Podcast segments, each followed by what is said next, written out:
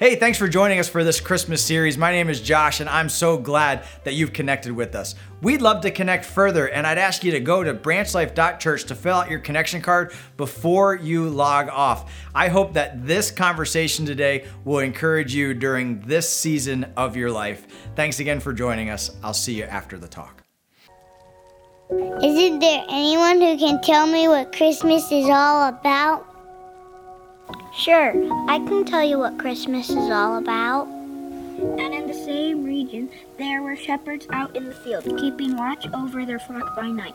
And an angel of the Lord appeared to them, and the glory of the Lord shone around them, and they were filled with great fear. And the angel said to them, Fear not, for behold, I bring you good news of great joy, that will be for all people. For unto you is born this day in the city of David a Savior, who is Christ the Lord. And this will be a sign for you. You will find a baby wrapped in swaddling clothes and lying in a manger. And suddenly there was with a great multitude of heavenly hosts praising God and saying, Glory to the God in the highest, and on earth peace among those whom is pleased. That's what Christmas is all about. In 1965, a producer at CBS got the idea of talking to Mr. Schulz, the Peanuts cartoonist, about creating a Christmas special. The special would become known as the Peanuts Christmas, and it was the first Peanuts special that was ever written or developed or aired. About 10 weeks before they wanted to air the special on December 9th, in 1965, they began the process of writing and drawing and creating this special. They hired special children actors to represent the voices of Lucy and Linus and Charlie and all the famous characters that we know well today. As they put the script together, they decided to include the reading of Luke 2 that you just heard. Some of the people connected to the project worried that it had too much of a Christian or spiritual emphasis and that that would cause the special along with its unique look, it kind of was not the normal standard for cartoons that were aired on television. So they did a preview service just two weeks before, preview viewing two weeks before this was scheduled to air. And everyone agreed, all the producers, all the big wigs, all those that were involved in the project, that this would be a flop. It wasn't good enough. It wasn't up to par. It was too spiritual. Well, on that December day when it aired in 1965, half, one out of every two televisions that were in the United States, tuned in to the Peanuts Christmas special. Well over 15 million people watched that special. It was a smashing success. It got rave reviews from everyone across the board. All of the critics, all of the reviewers, all of the newspapers heralded the simple reminder of the importance of Christmas and its true meaning. The producers that day, the bigwigs, said, We will show this special every Christmas from now on, and it has reached billions and billions of people as a result. Bringing glory to God in the highest. A child simply reciting the words of Scripture for all to hear. Man, that's an incredible thought. That for a couple weeks of work, God could take something that glorifies his name and have it last for generations. Multiple languages, multiple countries.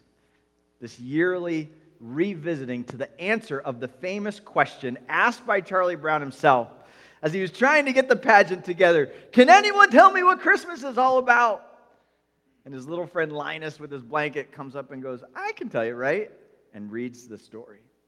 That question what is Christmas all about might, might be a question that you need to revisit here today. Or maybe it's a question that your friend or your neighbor or your child needs to be reminded of. As we go through this Christmas season, you have an opportunity each and every holiday season to be reminded, to remember, to be refreshed in this powerful, powerful truth about the true meaning of Christmas. And I don't want to stand here this morning and be like, Christmas is so busy, it's so hard, it's so terrible. Ah, nonsense, all that stuff. The busyness of Christmas is awesome. Like, we get to hang out with family, we get to have vacation days, we get to travel. Like, what a blessing that we have. We got so much stuff. Like, I don't, I don't want to complain about the stuff here. I just want to acknowledge the fact that, my goodness, my kids get lots of presents during Christmas. Every relative, every friend, every neighbor, we are so blessed right now to be able to have this spirit in our lives, to be able to give generously, to be able to celebrate, to show our love and demonstrate. And so this, this is fun. This is exciting. We get the decorating done. We get to make the, the, the campus festive. We get to hold special outreach events. And if you look all throughout the season, you will find reminders everywhere you look about the true meaning of Christmas. And so here's my challenge for you this Christmas season that you hone in in random moments through this holiday and be reminded about the true meaning of Christmas. When you see the star atop the tree, when you see an angel in lights, everywhere you look, there is a baby in some sort of manger. Whenever you see a gift or wrapping or a piece of tape, all of these things can point you back in that moment, even just for a second, to the true meaning of Christmas. And by the way, when you start looking for them, they're everywhere. If you've ever gone down to Disney World, there's this, this little fun thing that they've installed in the parks called hidden Mickeys. You know about these? Literally on buildings and in decorations and all over the place, there's hidden Mickeys, and some of them are tiny and some of them are huge, right? And you can count and keep track of hidden Mickeys at wherever you go in Disney. It's just kind of this reminder like, what's Disney all about? Well, it's about Mickey and getting all your money. What's Christmas all about? When you start looking around, you go, oh, there's a star, there's a star, there's a star, there's a star. Actually, somewhere in this building, there's some stars. I don't know if we coordinated this, but it's fantastic. The star and the angel are actually two of the most popular Christmas tree toppers by tradition. But do you know that before the stars and the angels were used traditionally on the top of the Christmas tree, that there was a more popular Christmas tree topper? It was the baby Jesus. And for generations, they put the child on top of the tree, and everything, all the decorations pointed up to the child. Now we appropriately take the star and take the angels because those shine the light of onto Jesus, but that's that's kind of been a transition. Queen Victoria was kind of the first one that made the Christmas tree uber popular. She got she got photographed decorating the tree, and she had an angel on top of her tree, and then everybody was off to the races since that time. But when you put the tar, star on top of the tree with your family, or you put the angel up there this year, that's going to point us to the meaning of Christmas. And we're going to spend the next four weeks, the next four sessions, including our Christmas Eve weekend time, talking about these four symbols and where they come from in Scripture and how they can be an encouragement to us throughout this season. All of this is found in Luke chapter 2 in what was read for you in the bumper. In Luke chapter 2, it says, And in the same region there were shepherds out in the field, keeping watch over their flock by night. What comes out at night? Stars. And so tonight we're going to talk about that night and what God did with the miraculous Christmas star, the Star of Bethlehem. And the angel of the Lord appeared to them, and the glory of the Lord shone round about them, and they were filled with great fear. And the angel said to them, Fear not, for behold, I bring you good news of great joy that'll be to all people. The first song that we sang, actually, For God So Loved, is an awesome Christmas song. John 3:16 might be my favorite Christmas verse in the Bible. For God so loved the world that he gave his only son. That's the Christmas story. Whoever believes in him will not perish but have everlasting life. That message was brought to us by angels. So, angels are an important symbol in the story of Christmas. For unto you is born this day in the city of David a Savior, who is Christ the Lord. And it'll be a sign unto you, and you will find the babe wrapped in swaddling clothes. Had an awesome discussion with a friend about the swaddling clothes thing. We're going to talk about that that week. Lying in a manger. So now you have the baby. And that's, this is why there's babies everywhere. In all of the decorations, in all of our homes, and all the nativity sets, and the live nativities, and out in the yards. There's just babies all over the place. Imagine somebody showing up for the first time and just dropping in on Christmas and being like, this Christmas thing's kind of cool. What's with all the babies? This is what's with the babies. They're everywhere. And then it closes with this, this final thought. We have the star, we have the angels, we have the babies. And then suddenly, there was with the angel a multitude of heavenly hosts praising God and saying, Glory to God in the highest, and on earth, peace, goodwill towards men. Gifts. Gifts. Notice that the angels gave the gift of praise to Jesus. The wise men give the gifts of gold and frankincense, frankincense and myrrh to Jesus. We've said this every year during Christmas. When you meet Jesus, your natural response is going to be worship. You're going to want to adore him and give to him. But when Jesus came, he gave us the ultimate gifts. How about some peace on earth and goodwill towards men? Like, that's pretty fantastic stuff. I'll take a little extra peace under the Christmas tree, right?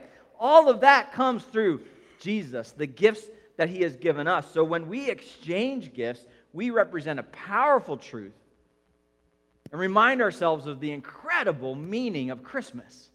So I hope you'll join us this week and the next two weeks and on Christmas Eve as we unpack this together. Today, we're taking the first paragraph, and in the same region, there were shepherds out in the field keeping watch over their flocks by night. And if you're circling stuff in your Bible, you need to circle the word night because this is the night that the star appeared. In Matthew chapter 2, verses 11, I won't read it for us out loud, but you can note this in your Bible. We get the extended story of what happened with the Christmas star.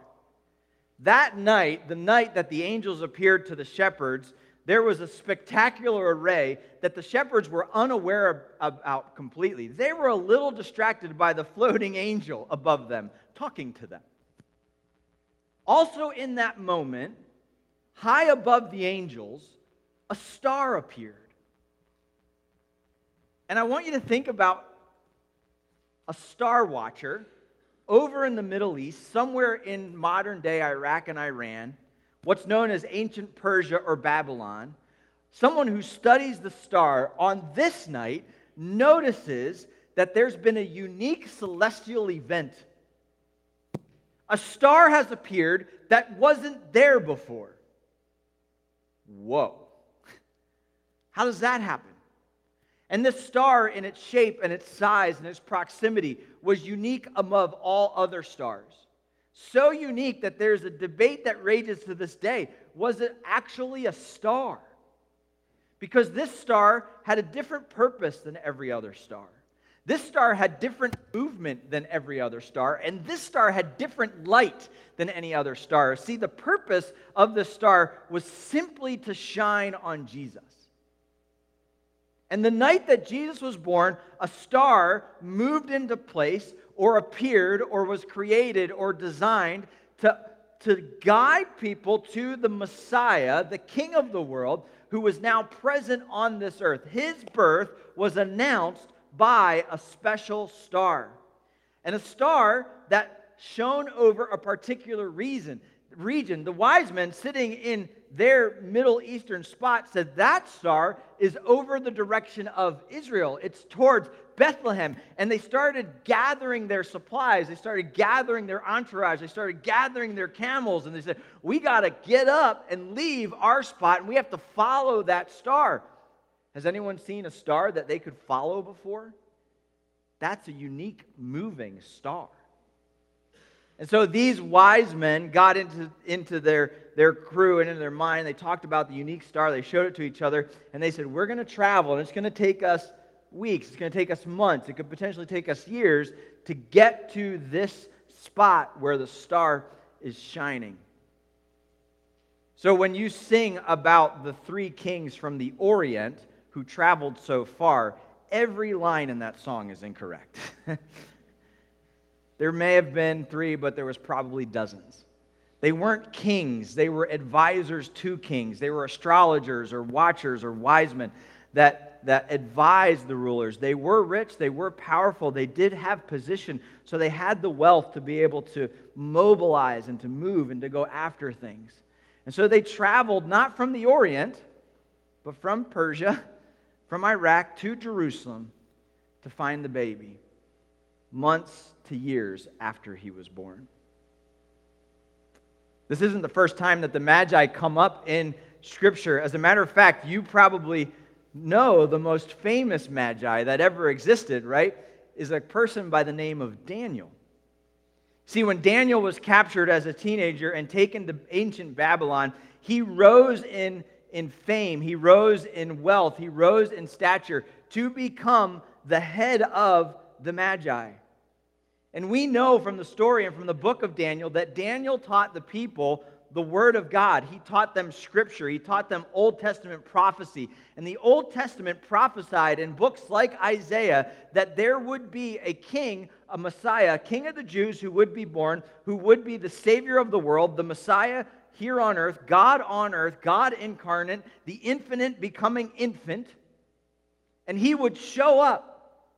And so, back in ancient times, Daniel gave this lesson to the Magi, and over generations after generations after generations, these Magi all were looking for the promised king of the Jews who would be introduced by a star.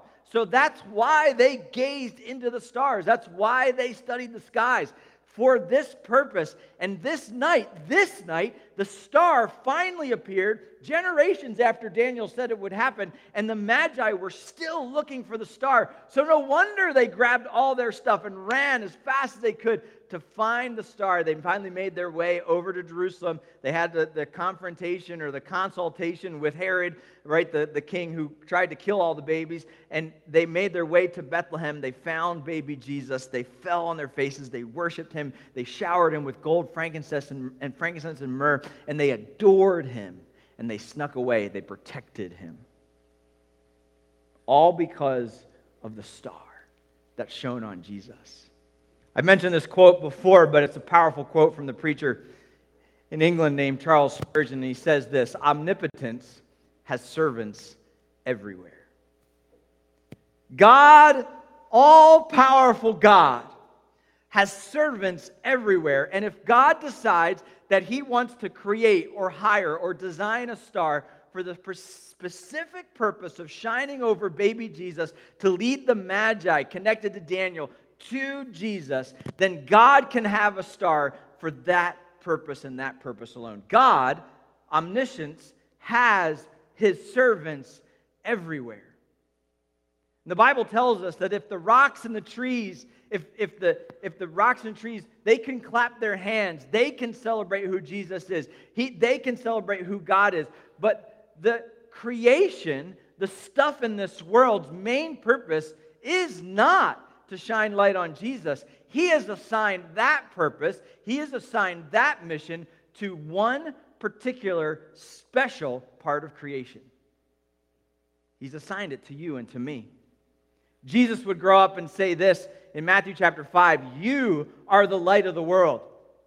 You are to let your light shine before men. Why? So that they may see your good works. That's how light is defined they may see your good works and give glory to your Father in heaven. Your job is to shine brighter than the star. Now, if you have been saved, if you have understood that this baby that was born on the very first Christmas was Messiah, was Christ, was the Lord, that he is God in flesh, and that he has invited you into a personal relationship with him, that you can become adopted into the family of God, that you can have life more abundant and life eternal like John 3:16 says when you've met Jesus when you've seen his face when you've known his presence when you've come to him because the light has shined on him you can't help but say all I have all I am Jesus is yours. It's your natural reaction to seeing Jesus.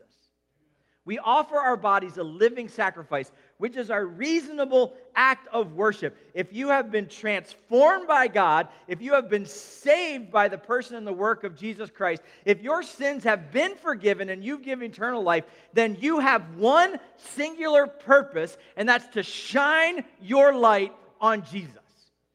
That's what he wants you to do. That's what you've been created for. That's why you exist. That's why you breathe. That's why at the moment you got saved, he didn't say, All right, come on up to heaven. Have you ever thought about that? Most kids, when they're adopted, get to move to their new home, right? Now, when not Jesus adopted me, he left me here. with the same sisters that I had before. I said, that's not fair. I had the same house. I had the same cruddy streets. I want the streets of gold. I want the mansion built for me. Like, give me that inheritance. I've been adopted. Let's go. And he said, No, you're not done. My kids have a purpose on this planet. So you got to stay. You, you got to stay. And listen, while you're there, I'm, I'm going to give you two promises. He gave us a lot more than that, but here's two. In this world, you will, kids, have trouble. You're going to have it. There's going to be bad things that happen. Homer's wife is going to be rushed to the hospital. The girl in your son's class is going to get diagnosed with cancer. Your car is going to break down on the way back from Michigan for Thanksgiving, and you're going to get stuck in nowhere's Pittsburghville, where there's no rent a cars and no mechanics. And you're going to make it home a full day late and have to study for the message anyway. In this world, you will have trouble. But take heart. I've overcome the world. Oh man, I'll celebrate that this Christmas. And I promise, kids, that all things will work together for good. I promise, kids, for you, that all things will work together for good. So if you're sick, if you're stranded, if you're hurting, if you're stressed and you're struggling, you know, I, God, I've already got it. So you don't have to freak out. You don't have to stress out. You don't have to get upset. You don't have to have your world fall apart. I, God, have already got it. You just have to do one thing and know that it's taken care of. You shine your light and let your good works be seen before men so that they will give your glory, glory to God in heaven. Your job is to shine for me. I'm going to take care of the rest. You shine. That's what, that's what Jesus has assigned for us to do. What a privilege to be someone on this planet that has unique purpose, that has unique movement, and that has unique light where we can give our lives for the purpose of Jesus, where we can move how Jesus tells us to move, and then we can shine our lights on Christ with every word, with every breath, and with every day. That's what we get to do as followers of Jesus. That's what makes us different, even weird. Now, the Apostle Paul who arguably was one of the greatest lights for Jesus that the world has ever known, said, said this in Philippians chapter 2 You are to shine as lights, some translations say stars, in this world. You are supposed to shine as stars in the universe. This, this is why Paul existed. Now, Paul was a guy who was going around trying to kill Christians. He was trying to destroy the church, and he became one of the greatest builders the church has ever known. He's planted churches all over the place. In every city that he went to, he saw more people come to Christ from persecutor to preacher, right? From church killer to church builder. This is Paul, and he wrote for us most of the New Testament. He says, Listen, I exist to shine as a star in this universe for Jesus. And Paul's life was stinking hard. Paul did not have comfort like we have comfort. Paul did not have wealth like we have wealth. Paul did not have family like we have family. Paul did not have good looks like I have good looks. He was made fun of for his baldness. Paul had, a, had shipwrecks. Paul had long, hard journeys that he went through. Paul had relationship problems with friends.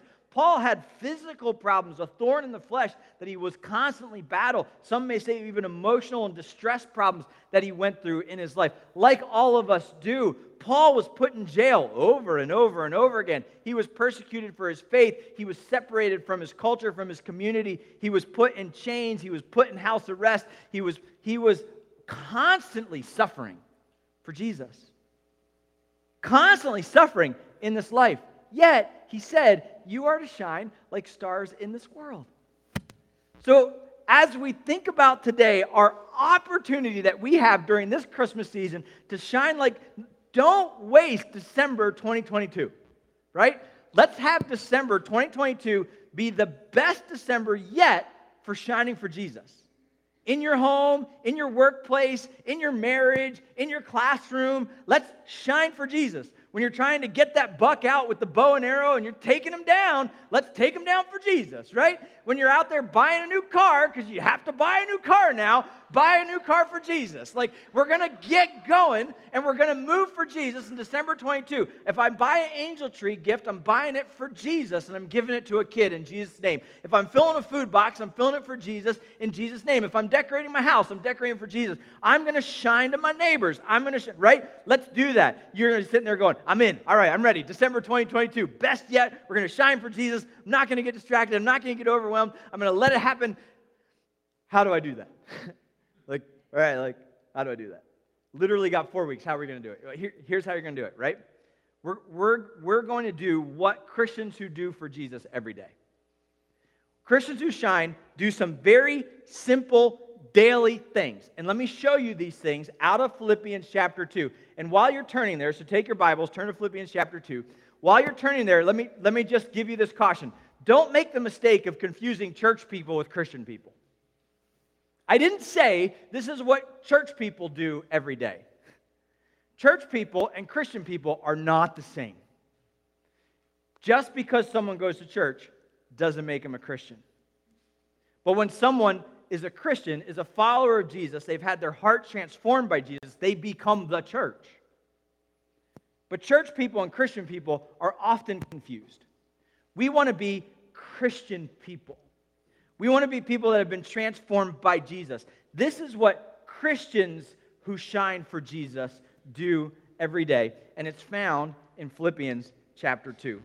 We're going to look at Philippians chapter 2, the first part of the paragraph, in a couple weeks. So I'm going to read it for you, but we're not going to unpack it. We're going to unpack that in two weeks, so don't miss it. Philippians chapter 2, verse 1. So if there's any encouragement in Christ, if there's any comfort from love, if there's any participation in the Spirit, any affection or sympathy, complete my joy by being of the same mind, having the same love, and being full of the same accord, having one mind. This, that's a fantastic verse. I can't wait to talk about it later. Verse 3 Do nothing out of selfish ambition or conceit, but humbly count others more significant than yourselves. That's, that's a life changer right there. For let each of you look not only on his own interests, but also on the interests of others. Have this mind among yourselves, which is also yours in Christ Jesus. Here's Christmas. Who, though he was in the form of God, did not count equality with God something to be grasped, but he emptied himself taking the form of a servant, being born in the likeness of men, and being found in human form, he humbled himself and became obedient to the point of death, even death on the cross. That's obedience. I can't get my kids to walk the dog. God said to Jesus, You're going to be born on earth as a baby. That's no fun. Where all the trouble is, you're going to take on the sins of the world. They're going to be forgiven through your horrible death. And he said, Okay. Therefore, verse 9 God has highly exalted him and bestowed on him a name that is above every name, so at the name of Jesus, every knee will bow in heaven and in earth and under the earth and every tongue will confess that Jesus Christ is Lord to the glory of God the Father. Therefore, this is what we're going to talk about today. My loved children, as you have always obeyed, so now, not only in my presence, but much more in my absence, work out your salvation with fear and trembling. For it is God who works in you, both to will and to work for his good pleasure. Do all things without grumbling or disputing, that you may be blameless and innocent children of God without blemish, in the midst of a crooked generation, among whom you shine as stars in the universe. In other words, if you do this, you're going to look different. You're going to stand out. You're going to be unique. You're going to be light in darkness, holding fast to the word of life, so that in the day of Christ I may, so that excuse me, holding fast to the word of life, so that in the day of Christ I may be proud that I did not run in vain or labor in vain, even if I am poured out as a drink offering upon the sacrificial offering of your faith. I am glad and rejoice with you all. Likewise, you should be glad and rejoice in me. So, if you got to write fast, here's five things that people who shine for Jesus do every day. First, they do good work. They do good work. In Philippians chapter 12, uh, 2, 12 and 13, it says, Work out your own salvation with fear and trembling, for it's God who works in you both to will and to work your good pleasure. You don't have to work for salvation. When God saves you, when God saved you, when you come to that point where you knew you were a sinner and you needed Jesus to save you, God does the work of transformation inside of you. He, he brings new life and new birth. He gives you the gift of the Holy Spirit who now lives within you. But it is possible that you can be saved but not look like it. You can be a Christian, you can be someone who knows Jesus, but still walk and be pulled towards the world. What he is saying is you now have to work out what God has worked in.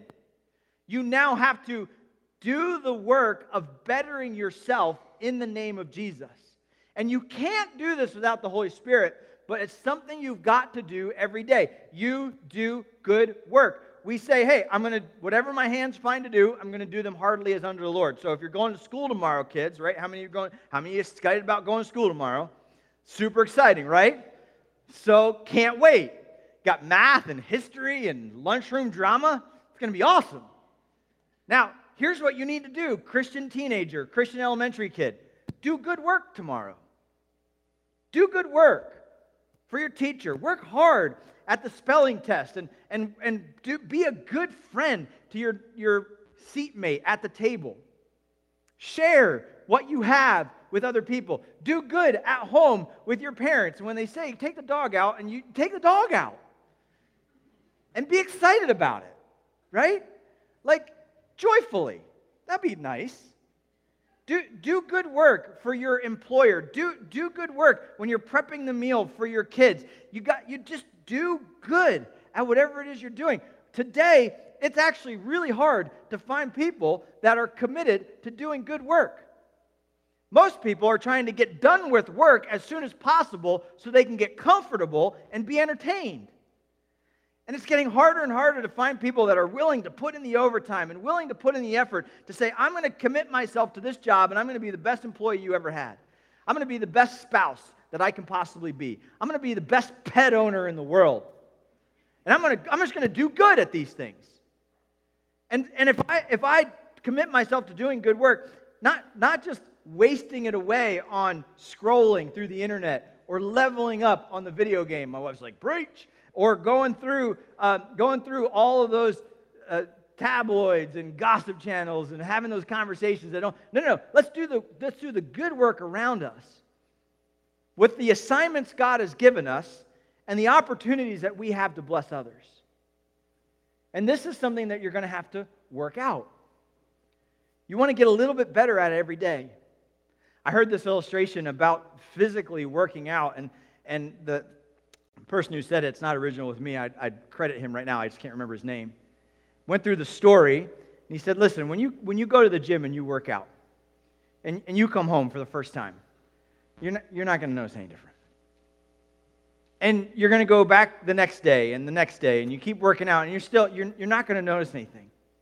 But if you do the work consistently over time, at some point in your journey, you're going to realize something's changed. That you've gotten into shape. That you are stronger. That you are thinner. That you are more capable than you were. And when you do the work, when you start working out consistently over time, although you might not see it right away, you will make progress and it will be transformational. And then you get these before and after photos that are unbelievable. This is the same idea that God has for us with our salvation, with our Christian light, with the way that we shine. You've got to work it out. And so be consistent every day at doing good, whatever your hands find to do, and whatever assignments God gives you, and do it well to your best of your ability that day, and then repeat the process the next day. And you might not see a difference in your marriage right away. You might not see a difference in your uh, evangelism right away. You might not see a difference in your home or in your workplace right away. But over time, and it might be 20 years later, you might look back and go, man, putting the work in was worth it. Like it's transformed me, my life, my world, my influence, my light. And so he says, every day, what people who shine do is they do good work. Now, try doing this on your own, and it's going to fail. That's why you need to be a follower of Jesus. You don't, if you don't have it in you, you're not going to work it out. So, have you put your faith in Jesus? Are you a church person or are you a Christian? Have you been someone who's known about God your whole life, or are you someone that's actually invited Jesus into your life and it's transformed you? Maybe today you're here on your spiritual journey and you're like, I, I don't have Jesus. I have the motions, I have the information, or I'm, I, am hearing about him, but I, I, what I need this Christmas season is Jesus. I need to have a personal relationship with God. If you're ready to have a personal relationship with God, I want to invite you to do that right here, right now. Just pause in the moment and say, God, I know I'm a sinner. I know it, right? It's not hard to convince me. I believe that Jesus died on the cross and he rose again for me. In other words, the baby story, the John 3:16 thing, that's true. I believe Jesus died and he rose on the cross for me, and I confess my sins. I ask you to forgive me my sins, and I want you to come into my life and save me. Today, I'm deciding to become a follower of Jesus. You can do that right now. After the service, Chris and other prayer team members will be available right here. You can come talk to them about it. But don't let the Christmas season pass. If you have any questions about your personal faith in Jesus without accepting Jesus in, then you're going to have it inside of you to work out, and it's going to be amazing. If you have more questions about your faith, you can go to branchlife.church and go to the gospel tab. You can watch it here later today or later this week. And if you've decided to follow Jesus today, if you want to pray for salvation, let us know that you did that by, by checking that box on your card. If today's the day you decided to follow Jesus. Now, the second thing they do is they say, Thank you and I love you a lot. People who shine for Jesus say, Thank you and I love you a lot. They say it every day because in Philippians 2 it says, Do all things without grumbling or disputing. And you can't be grateful and complain. Thank you so much for this meal. I love it, but the potatoes could have been creamier, right? Like, no, no, that's not how we do it. Thank you for being the best mom in the world, but if you could just be a little less, you know, naggy at times. No, thank you for God for the car that you gave me, even though you took it away. It's hard to say, hey, let's be grateful and complain. And so, if I don't want to be a complainer, if I don't want to be Scrooge, if I don't want to be the Grinch, right? Like those guys were not happy at all, they were just always upset. You know what? In both of those stories, the Scrooge and the Grinch, you know that their neighborhoods, Whoville, didn't change? Scrooge's neighbors, Tiny Tim, didn't become different and nicer all of a sudden. You know who changed? They changed, right? They changed. They decided to become more grateful. They decided to move from being complainers to, to uh, people who said, Thank you. They went from being a divisive, argumentative, and selfish to being people that loved others. And you can get so cranky so quick and start complaining so easily, right? Amen? That's not what Christians who shine do. That's not what we do. We say thank you, God, no matter what. We say I love you to my family, my friends, and my neighbors. Love the Lord God with all your heart, all your soul, and your mind. Love your neighbor as yourself. And if these were your regular vocabulary, if these are the words that you speak, shine. The next thing that they do is they read and they heed the Bible. Philippians 2:16 says they hold fast, hold fast to the word of life. They love God's word. They love to read it. They love to get into it. Today, it's getting harder and harder to find people that cherish time with God's word. Because there's so much time to spend on the internet. There's so much time to spend on social media. There's so much time to spend watching the game. There's so many things that are vying for our attention. If the Olympics are over, the World Cup's going to start. When the World Cup starts, there's going to be the, the Phillies are in the World Series. And when that happens, then the Eagles are going to make a run for it, right? And maybe the Sixers will decide to do something, right? Like I'm, I'm all, and so I get so busy with this stuff that I just, I can't, I can't read it, so I can't heed it. But you need it. So don't, don't set this aside. Christians who shine read and heed the Bible. They love it. Love to open it for five or 10 minutes in the morning. Love to have a cup of coffee and look at it. Love to sit down with a friend and go over a verse that's been encouraging to them. Love to talk about it together when they're working out. Like that's just, that is just a part of the pattern and rhythm of every person who shines. You need God's word and you need to follow it. If it says don't, don't. And if it says do, do, right? And you go for it. The more you read the Bible, the more you'll be like its author. You know what I heard? The WWJD bracelets are making a comeback. Everything that's old is new again. like I remember the day, and I remember nobody wore them, and all of a sudden my kids are like, I want a bracelet with WWJD. I'm like, really? Do you want a Live Strong bracelet too? Because I know those used to be a thing and they're coming back and you can buy them on amazon. Packs of 40 for like 17 bucks and there's all kinds of different kinds and flavors out there and people want to know i want to live like jesus. Well how do i do that? Well when you read the bible you become more like its authors and you can do what jesus says. Billy graham said this the very practice of reading the bible will have a purifying effect upon your mind and your heart. Are you having a bad day? Does it hurt right now? Do you want a little bit more purity? Are you struggling with temptation the very act of reading the Bible will purify your mind and your heart. There's power in the Word of God. And there is something to be said about taking a couple of minutes and just refreshing your heart with it. So let nothing take the place of this daily exercise. Work it out. Work it out. The next thing they do every day is they gladly sacrifice themselves. They gladly give of themselves, even when or if it hurts.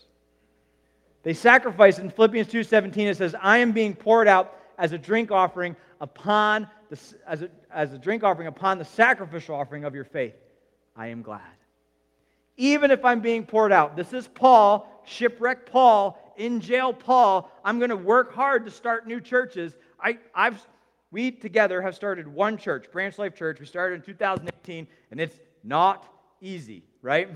And all of a sudden, Paul's starting church after church after church after church after church. Like he's just pouring himself out. He's going all in. He's running full steam ahead, and he is not letting off. He is like that drink offering that's being poured over the sacrifice. And when he's pouring himself out, he realizes this suffering hurts, this pain hurts, this amount of movement is hard, but yet I'm going for it. I'm glad to do it because if God can take my being poured out for Him and for His glory, I offer it to God. No matter what you go through as a Christian, when you choose gladness in suffering, when you choose to gladly sacrifice, when you choose radical generosity, whether you're going through a divorce, whether you're going through a disease, whether you're going through distress, whether you're going through uh, being stranded, whatever it might be, and you say, God, I know this is hard, I know this is trouble, but you've got this, I'm choosing to be glad. You will shine you will shine. And we choose gladness in sacrifice. So never, never, never stop giving, no matter what. No matter what. And I hear a lot of people say, Josh, I'm going through a hard time right now. I need to take a break. Josh, I'm going, I'm going through a difficulty, so I'm just going to step away. I'm going to step away from worship. I'm going to step away from my group. I'm going to step away from the church. I'm going to step away from the service project. And, and what happens when we step away? Now, I'm not saying you don't need periods of recovery. I'm not saying you don't need periods of less assignments. We all do. But when we totally withdraw and we draw inward and we shut out people instead of connecting with, when we stop serving and looking towards others, our problems, which are genuine and real, our problems become the only thing that we see. And we start focusing on that problem But as soon as you say, no, wait, I'm going to give here, I'm going to go here, I'm going to worship there, I'm going to be a part of my group, then my problem is not all consuming. My problem is now shared. My problem is now less, and I can see that I have an opportunity to be glad even in this moment. So instead of withdrawing, try to work on giving even when it hurt. We broke down in Pittsburgh. I mentioned this to you. And when we broke down, a, a nice mechanic said, he, I can't look at your car for a week, but you can sit in my shop. And so, great, we were going to sit in his shop. And I, we had walked in the woods because our car broke down, and we were, it's a long story. And so we came in, and there was just mud all over the carpet, and I felt bad because it was our mud. And he wasn't charging us anything, but I just, we, I just couldn't leave the mud. And so opened the employee closet and grabbed the vacuum, and we started vacuuming. The kids kind of got into it. We straightened up his whole front room. And he came back in and he goes, Oh, wow, uh, thanks. And I said, I'm sorry we made a mess. We tried to clean up. He goes, That wasn't your mess. That was just weeks of stuff happening in here, but awesome. Like, this is fantastic. And, you know, I, I could have sat and stewed and been mad and I don't know what to do, but here I am in this spot. What can we do? Let's just serve this guy. Let's just, let's just love on him for 10 minutes. And that made a difference. You know what happened a half hour later? Uh, sir, we're stuck, and I don't know how to get to the hotel. He goes, I'll give you a ride to hotel. That's great. And all of a sudden now he's helping meet our problem. God, God put us all into different place. So he packs all of us into a car that he just fixed, and he took us up to the hotel. he dropped us off for the night. Gladly sacrifice, no matter where you're at. So you're feeling overwhelmed. It's a hard season. It's a hard holiday. Hey, give. Give to someone, no matter what. Lastly, they celebrate together. This is so fun, man. This is this is what we get to do as Christians. And you don't have to wait till Sunday to celebrate, although Sunday is a great celebration. You don't have to wait till Christmas to celebrate Jesus, although Christmas is a great celebration. You actually get to do it today, every day. He says, I'm glad and rejoice with you all. Likewise, you should be glad and rejoice with me. With us together, we rejoice. So, families, get together around the dinner table and rejoice. Rejoice about your day. Rejoice about what God has accomplished in His day. Rejoice that you have tomorrow. Like, just talk about what you can celebrate together. When you're with your friends having coffee, rejoice over the good things in life. Rejoice when you get the big buck, right? Rejoice when the, when the team wins. Rejoice when you get to share Jesus with someone else. Rejoice when God gives you a verse or gives you a word. Rejoice and celebrate God together. Family worship celebrates what God did that day. Corporate worship celebrates what God did that week. Christmas worship celebrates what God did that year, right? So we just do this well. Christians of all people should be the best at partying. So let me leave you with this encouragement. This Christmas season, will you shine your light on Jesus? Will you shine your light on Jesus? Isaiah 60, verse 1, the prophecy said this Arise and shine, for your light has come, and the glory of the Lord has risen upon you. I want to encourage you, real practically, to help us shine our light on Christmas Eve. So, who can you invite? Who can you encourage this Christmas season by handing out those cards and bring them to one of those four services? And maybe this could be a way that you give is by serving at one of these four or all four of these Christmas Eve events. This is just one of many examples that God can use in your life as you stand and shine. I pray for you today that God will use your light in a unique and powerful way this December. Will you pray that with me? God and Heavenly Father. As we sit here tonight, at this morning, thinking about your greatness and our purpose in shining our light on you, God, would you show us how to shine? Give us the small things to do every day, the words that we say, and I love you and I and thank you. God, and being grateful even when life hurts, and celebrating together the victories of life and the, the joys of each day. God, will you then take those daily practices and give us great opportunity to shine our light on you? Every light in a unique way, pointing to Jesus. God, we thank you for giving us purpose and movement and light to shine. Help us this season God to make it the best December yet. In your precious name we pray. Amen. Hey, I hope that that was an encouragement to you. And again, I'm glad that you've joined us today. Wherever you are in your spiritual journey, we hope that this has been an encouragement to you. And if you heard something that lifted your spirits, hey, take a moment to share it with your friends online. Again, we'd love to hear from you. So go to branchlife.church and fill out that connection card. Let us know that you worshiped with us and let us know how we can pray for you. We hope you'll join us for the next episode. And until then, God bless and have a great rest of your week.